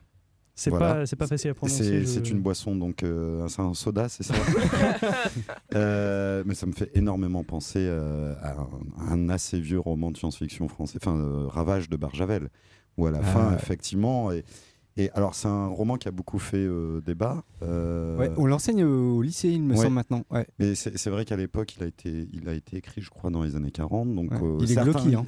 Certains y ont vu euh, comme euh, 42, on me fait signe, merci. Euh, certes- moi, je trouve que c'est un super support de justement critique, parce que la fin, euh, c'est toujours dur de, de- de- de débattre sans spoiler les œuvres, hein, mais moi, je suis contre la dictature du spoil. Je dis oui, oui on peut évoquer euh, certaines fins d'œuvre. On fera un petit Enfin, signal spoil dans l'émission. voilà. Je, vous, je vous préparerai ça pour Euh, mais en tout cas, c'est- exactement euh, ce qui est prôné donc, donc par Monsieur euh, Collat. Là. Euh, Pina colada. voilà, tout à l'heure, j'étais en train de me demander ce que pourraient boire Mussolini et Hitler. Bah, une pina Euh, colada. mais d- J'avais pensé à un smoothie. rouge blanc, tu vois, pour l'ironie. C'est sympa aussi. Bref, Et euh, en fait, voilà, c'est c'est exactement ça, l'abandon de toute forme de technologie. Du, de fait, euh, de- le retour à une forme de... bah, et aussi, euh, quelque part, oui, il faut un corps euh, sublimé, puisqu'il faut pouvoir travailler la terre. Donc c'est aussi, quelque part, on, alors c'est pas dit dans le roman de Barjavel, mais on peut se dire, oui, bah, oui, euh, on peut aller très loin avec des, des pensées comme ça et se dire qu'effectivement, euh, bah, par, par exemple, l'accompagn- la- accompagner des personnes euh, en situation de handicap, etc., bah, oui, ça a un coût, euh, ça a un coût écologique aussi, bien sûr. Euh, Et qu'à partir de là, bon, bah, il n'y a pas 36 solutions. euh. Enfin, si on suit, euh, si on suit cette idéologie, c'est on est parti beaucoup trop loin. On, il n'y a plus le temps, il faut agir tout de suite. Et donc, euh, bah, la démocratie, bah, ça prend trop de temps. Il faut faire des compromis. Donc, Mm. c'est euh, c'est impensable. Il faut euh, bah, garder le meilleur de l'être humain. Donc, c'est ce que je dis, bah, l'euthanasie des déficients, SDF, handicapés, Mm. trisomiques, enfin, la- enfin, tout ce qui est considéré comme un régal comme de des- transhumanistes. C'est- C'est ouais, c'est oui, c'est Paradoxalement, Ah, paradoxalement ouais, dans, dans le transhumanisme, il y a l'eugénisme notamment. Ouais. Donc, C'est- C'est alors là en fait à la limite c'est un autre débat en fait c'est si on allait plus loin on pourrait parler de transhumanisme mais là en fait il n'est même pas question de transhumanisme c'est juste de dire bah voilà en fait il faut garder le patrimoine euh, enfin on- dit le patrimoine humain le patrimoine génétique qui est sain et qui est euh, le meilleur et euh, bah, ce qui ce qui- tout ce qui s'apparente à être un parasite doit être éliminé. Oui, mais selon quels critères? Enfin bref, Isabelle, Ouais, vous vouliez euh, Ouais, je, voulais réagir parce que c'est c'est effectivement passionnant hein, de- d'aborder ces sujets-là.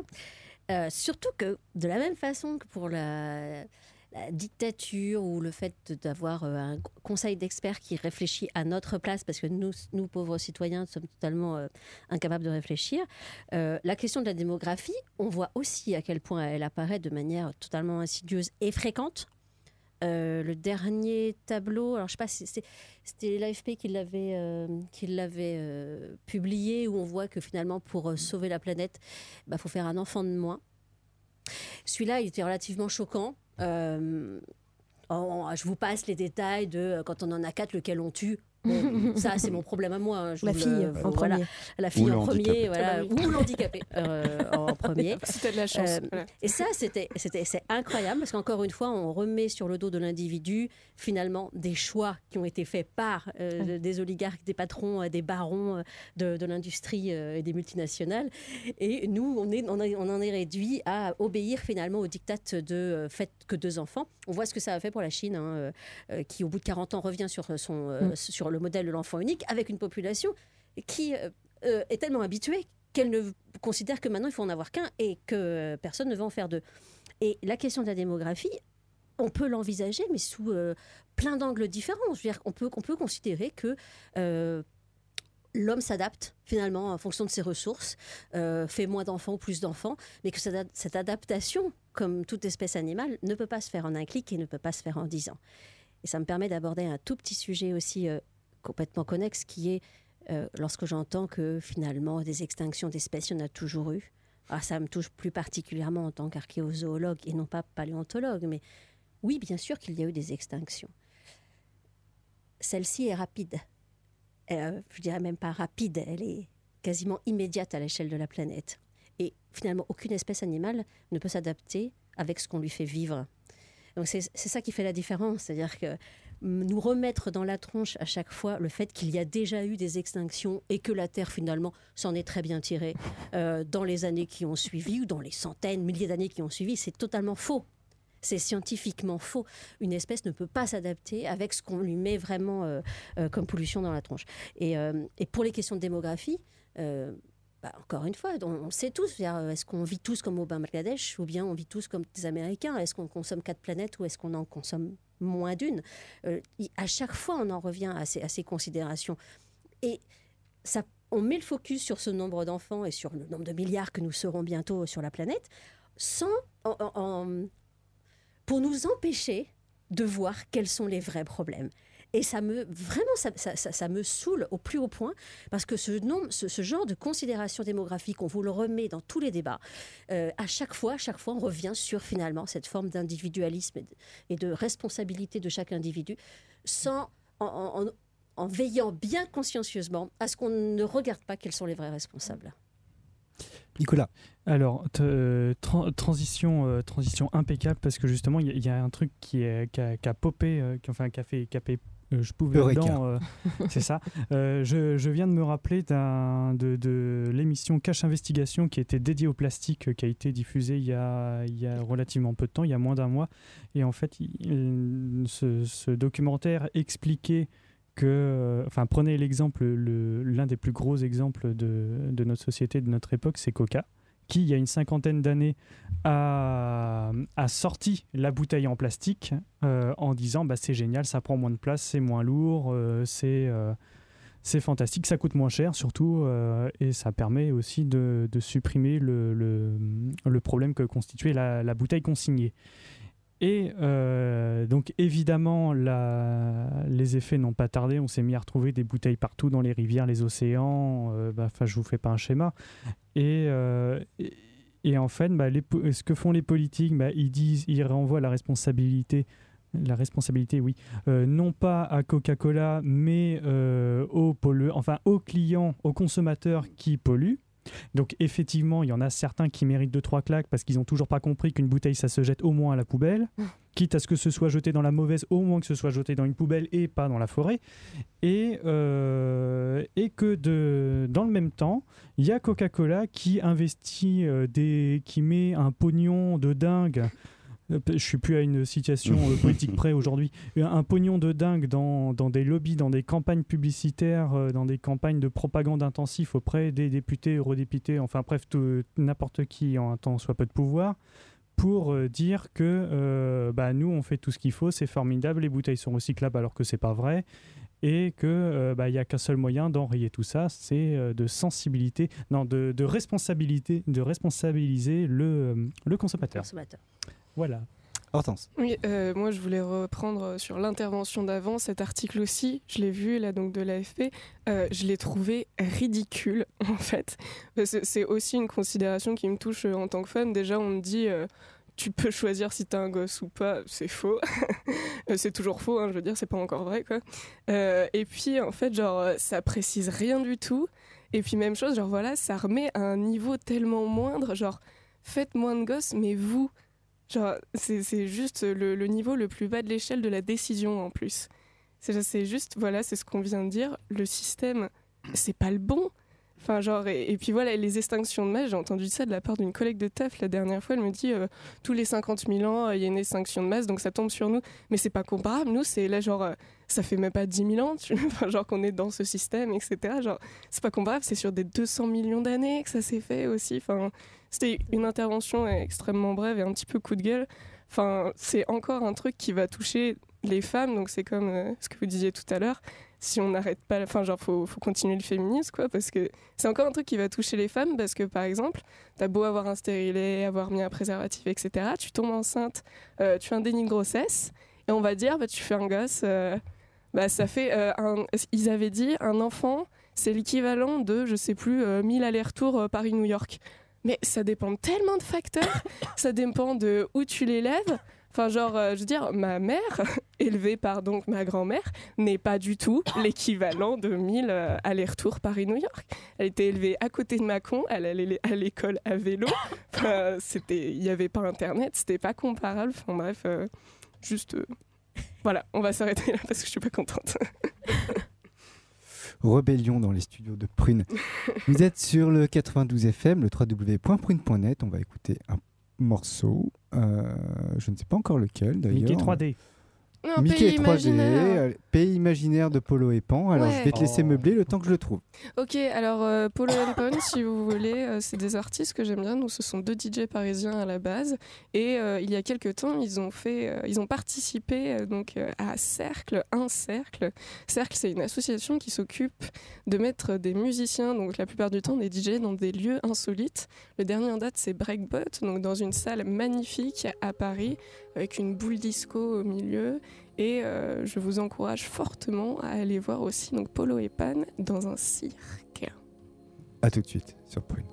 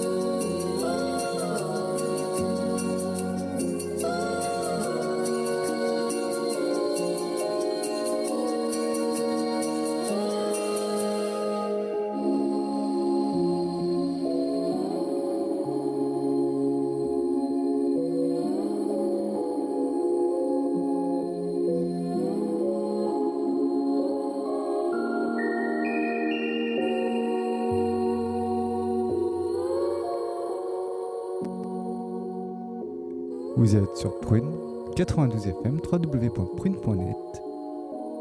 L'émission c'est Modulation Future. Nous sommes avec Guillaume, Hortense, Elsa, Nicolas et Isabelle Attard, notre invitée. Elsa, je pense que c'est ton tour. Et c'est parti. Respecter la nature, c'est plutôt chouette. Mais mettre en place une dictature, vachement moins. Jusqu'à là, tout le monde est d'accord. En tout cas, les derniers moustachus qui s'y sont essayés ne nous ont pas laissé un souvenir impérissable de ces tentatives. Même si Staline a vaguement proposé de cacher la monstruosité sous une espèce de tapis de bien commun social général, personne jusqu'ici n'a encore proposé de faire passer la pilule avec une rasade d'écologisme. Pas facile, j'entends, de se lever face à une dictature qui défend la survie de l'espèce humaine. Mais pas facile ne veut pas dire impossible. Qu'en est-il des personnes qui ne rentrent pas dans la case? Tout d'abord, ceux qui vivent la transition. Que devient Brenda, la fanatique de tuning, Jean-Charles et sa Gibson préférée, ou encore Marc, l'ancien directeur général d'une quelconque multinationale ultra polluante? Ils abandonnent leur passion? Alors, Jean-Charles, il peut se mettre à la guitare classique, j'entends. Mais Brenda, pour coller des néons, ça va être plus compliqué. Il y a fort à parier que les carnets de rendez-vous des psychologues et autres thérapeutes vont vite se remplir d'angoissés chroniques, bourrés de tocs, dont le moi, le surmoi et le ça entrent en bataille permanente pour cause de frustrations diverses et variées. Je vous laisse alors imaginer les rêves érotico-informatiques numériques où des humains se mêlent à des câbles USB. Aussi, il est probable que l'industrie du porno connaisse un changement radical. Adieu les sex symboles aux poitrines siliconées qui jouent du sextoy des plus techniques, et bonjour aux farmers sexy aux aisselles poilues et aux odeurs de musc qui s'ébattent dans les meules de foin. Évidemment, les médias de diffusion du porno changeraient aussi. Et oui, Internet euh, en libre service, euh, c'est fini. Retour donc au papier euh, et au dessin caché sous le lit. La sexualité et l'adolescence reprendraient un peu alors euh, la figure que c'est que mes parents ont connue. D'ailleurs, en admettant que le reste de la population s'adapte plutôt bien à ce nouveau mode de vie, l'adolescent hein, reste ingrat. Euh, peu importe le contexte, euh, la politique, un adolescent est un adolescent. Je vous propose alors qu'on imagine euh, Capucine. Capucine, oui, parce que les prénoms à base de fleurs sont, sont mode à ce moment-là, dans cette dictature de ce style-là. Elle a 15 ans, et en dehors de ses cours de botanique et de développement agraire, elle a probablement une petite activité extrascolaire de type euh, danse traditionnelle, car énergétiquement ça coûte pas grand-chose, et parce qu'on vit dans une c'est pas parce qu'on vit, excusez-moi, dans une dictature écologique que la genrification des activités disparaît. Elle a 15 ans, c'est une fille. Elle fera donc de la danse. Voilà, c'était le point cliché. Capucine, comme tout adolescent, donc, expérimente les affres de l'amour. Il y a ce fameux Mathieu, de deux ans plus âgé, les cheveux châtains, qui fume des billies à la sortie des cours. Il a trouvé, on ne sait comment, le moyen de récupérer un Walkman et des disques de Led Zeppelin. Le mec n'a peur de rien. Il achète même des piles au marché noir. J'espère que là, vous prenez bien en compte le niveau de délinquance du gars. Donc on est sur un cliché de bad boytude euh, oufissime, ce qui n'est pas pour déplaire au petit groupe de filles dans laquelle euh, Capucine évolue. Donc, pour plaire à Mathieu et sortir un peu du lot euh, afin d'atteindre son cœur, l'adolescente va devoir faire preuve d'ingéniosité. Le maquillage, par exemple, tel qu'on le connaît aujourd'hui, n'existe plus. Euh, le truc est bourré de produits chimiques, euh, ça modifie le corps que la nature nous a gracieusement offert.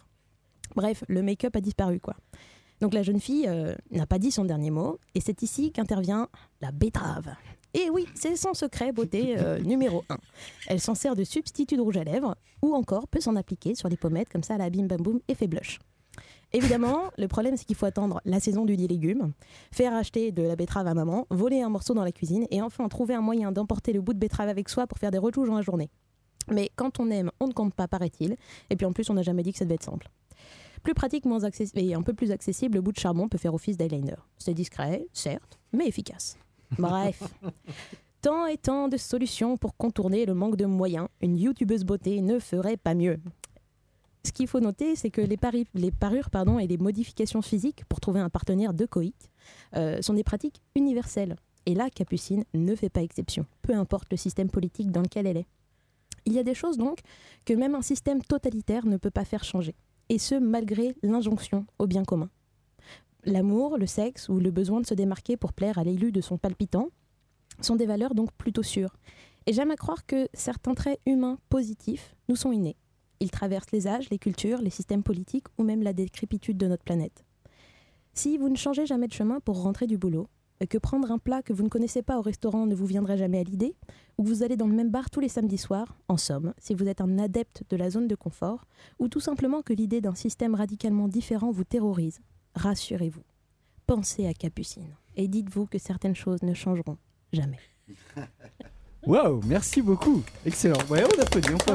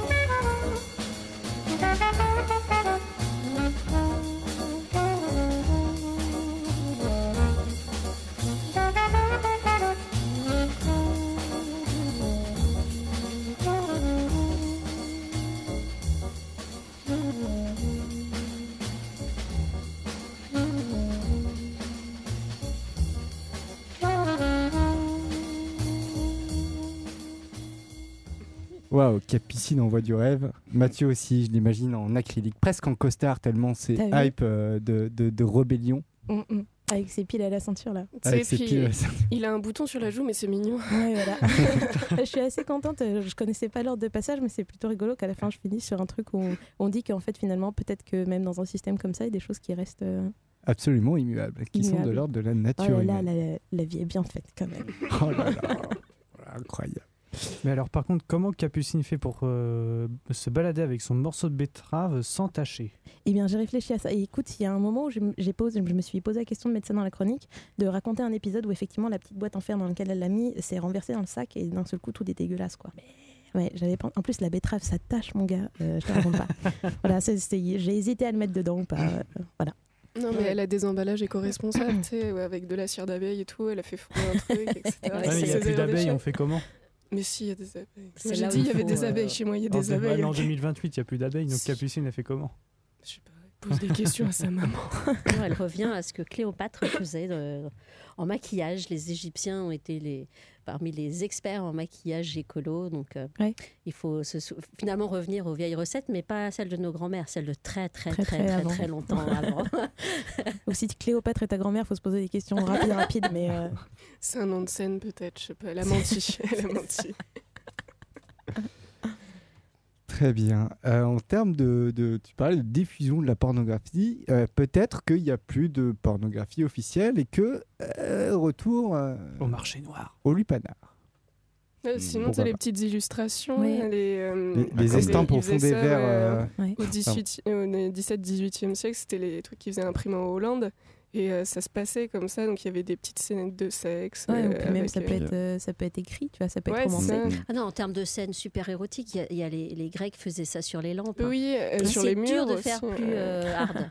Ah Oui, si, les- non, les mais il faut les voir. Et les amphores. Et les faut- les amphores. amphores, euh, les lampes à huile, euh, Ouais, ouais. d- destinées au lupanar, hein, les lampes à huile. Au- bien sûr. Aujourd'hui, on dit c'est de l'art. Mais à l'époque, euh, Il y avait très bien quoi ça ça, il y avait les monnaies frappées pour payer les prostituées. Tu regardes dessus, tu es genre, Hum, mais l'expo destinée, l'expo euh, il y a- il y a quelques années déjà, qui était, je sais plus si elle était au Louvre ou pas, où on parlait justement des, des lampes à huile. Euh, il y avait des parties censurées pour, les, pour le jeune public. Capucine n'aurait certainement pas pu rentrer à 15 ans. Je pense qu'elle n'atteignait pas le- l'âge autorisé. Autrement dit, en 2028, on dira que Marc Dorcel était un grand personnage de de, euh, du paysage euh, culturel français. Et il sera dans les musées. Je pense, Absolument. je pense qu'il sera dans les musées, c'est sûr. Bon, en tout cas, j'ai mis un petit euh, bed de Sébastien Tellier qui s'appelle La Ritournelle. Je trouve très à propos sur cette euh, conversation, qui est morceau qui est sur l'album de Sébastien Tellier qui s'appelle Sexualité. Donc, on est plutôt euh, voilà, dans le thème. C'est quand même intéressant de voir cette envie de transgression, comment tu transgresses, etc. Est-ce que Mathieu, par exemple, euh, jour de ses 15 ans, euh, il va voir ses parents et, et- et- et en train de muer comme ça, il va Euh, Je veux un vélo Compliqué. Compliqué, mais pas impossible. Ah, j'avais deux petites infos. euh, en parlant de festival rock, faut pas non plus faire une croix sur, euh, sur euh, ce qu'on entend aujourd'hui, sur euh, la, la façon de, de se rassembler pour écouter de la musique. Après tout, allez voir ce qui se passe sur l'île de Samsø au Danemark. Euh, ils ont réussi à maintenir leur festival rock 100% énergie renouvelable. Et ça, c'est absolument génial parce que du coup, euh, ça fait relativiser. On peut s'en sortir. On peut écouter nos groupes préférés euh, sans avoir à mettre une croix dessus parce qu'il n'y aurait plus d'énergie fossile. Et puis, j'ai, un petit conseil, un petit conseil à visionner. C'est la vidéo qui s'appelle Oublier les douches courtes de Derek Jensen. Je vous encourage vraiment à le voir. Ça sera mon dernier petit conseil pour, pour la journée. Euh, ça refait relativiser effectivement ce qu'on disait depuis tout à l'heure d'action individuelle, d'action collective, ce qui est important, ce qui ne l'est pas. Euh, comment ne pas euh, culpabiliser lorsque on se trompe de boîte pour recycler Comment ne pas culpabiliser parce qu'on achète une bouteille en plastique de Coca-Cola Et puis tout à la fin quand même, je, je suis en train de terminer la zone du dehors d'Alain Damasio et franchement, on est en plein dans le sujet, donc allez-y, rebellez-vous. Euh, Peut-être vous fondrez Anarchia 1, Anarchia 2. Et euh, comme le dit Damasio, c'était la, première policité volutionnaire du cosmos habité. Et j'adore, vraiment j'adore. euh, Damasio qui est en train d'ailleurs de terminer son troisième roman, euh, puisqu'il a écrit pas mal de nouvelles entre-temps, mais La Zone du Dehors, ça fait bien euh, 12 ou 12-15 ans, quelque chose comme ça, qu'il l'a écrit. Entre-temps, il y a eu La Horde du Contrevent, et maintenant, c'est Les Furtifs qui arrivent, euh, a priori, en 2019. Il y a le temps, hein, peut-être mi-2019, quelque chose comme ça, ou pour la rentrée littéraire prochaine. En ce moment, également, en termes de littérature, il y a le mois de l'imaginaire, qui est un événement qui suit la rentrée littéraire, justement, et qui fait un focus sur euh, différents euh, éditeurs, des indépendants, des plus gros, euh, sur les littératures de l'imaginaire. Le mois de l'imaginaire, euh, sur les réseaux sociaux, essentiellement pour l'instant. Voilà, est-ce que vous avez des choses à ajouter? Elsa, tu voulais prendre la parole Non, mais c'était juste pour dire que euh, ce que j'avais essayé de toucher là dans cette chronique-là, c'était de dire que pourquoi on se rebelle contre un système qui serait bien? Souvent, on se rebelle pour des choses qui sont internes à nous et qui sont profondément humaines et qui sont profondément communes. Et je pense que c'est pour ça que il faut se bouger un peu les fesses. Guillaume Je réagis, c'est hyper juste ce que tu dis et le risque d'un. Enfin, en tout cas, je suis en, je suis en empathie avec ce que tu dis. Mais, et le risque d'un régime autoritaire, c'est quelle réaction il amène face à une forme de transgression plutôt que de l'accompagner. Ah, Et là, là, ça me fait voilà aussi un truc que je vais dire. Euh, un régime autoritaire risque de plutôt vouloir le- l'effacer. Voilà.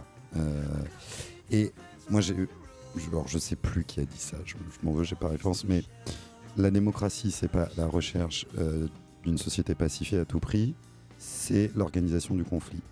Euh, un système pacifié à tout prix, c'est une dictature. Un système absolu, c'est une dictature. Et la pauvre Capucine, en réalité, s'apprête à sourire, mais qu'est-ce qui lui arriverait dans ce genre de régime? Enfin, surtout Mathieu, quoi. En même temps, il est chaud, quoi, Mathieu. là. Nous reprenons euh, l'antenne du coup dans un mois, le troisième jeudi du mois de 12h à 14h sur l'antenne de Prune 92 FM www.prune.net. Elsa me fait décidément une super euh, transition tout à l'heure avec sa chronique en parlant euh, des psychologues qui vont être surchargés. La prochaine émission portera sur un thème de Psycho Society ou de Happycracy, comme on peut le lire dans Ouzbek Erika dans un article assez récent. Nous aurons autour de la table toujours Guillaume, que je remercie. Merci Guillaume. Euh, merci à vous. Merci Hortense. Merci à vous aussi. Elsa. Merci beaucoup. Nicolas. Merci à vous aussi. Merci Isabelle Attard d'avoir fait le déplacement jusqu'à Nantes pour nous rejoindre dans cette émission Modulation Future. Merci beaucoup. Merci à vous. Et je précise pour Nicolas, je ne suis plus normande, j'ai été adoptée par la Bretagne. Et merde Ah, les Bretons ont gagné, pas papa. Nous avons parlé dictature du climat, nous avons parlé euh, de rhétorique, de name and shame, de la vue d'un représentant de l'autorité. Nous avons vu avec Hortense, donc ça c'était avec Guillaume, nous avons vu avec Hortense euh, une étude sur les papillons qui devraient s'adapter. Euh, que font-ils, bon sang? Mais surtout notre rapport à l'anthropocentrisme et le rapport aux exocultures, aux cultures que nous ne connaissons pas et donc la difficulté venant du fait que euh, notre rapport à notre environnement est aussi culturel. Avec Nicolas, on a parlé d'écofascisme, euh, contrôle des naissances euh, et euh, de Et Russes dictateur. blancs et dictateurs et de Russes blancs entre Mussolini et Hitler. Euh, et enfin, avec Elsa, euh, la transgression adolescente et bien sûr la transgression tout court. Quels sont les ressorts de une rébellion? Est-ce que la rébellion doit être juste? Est-ce que c'est forcément pour un monde meilleur? Nous n'avons pas la réponse. On s'arrêtera là-dessus. Merci à tous et bon après-midi sur Prune 92 FM www.prune.net.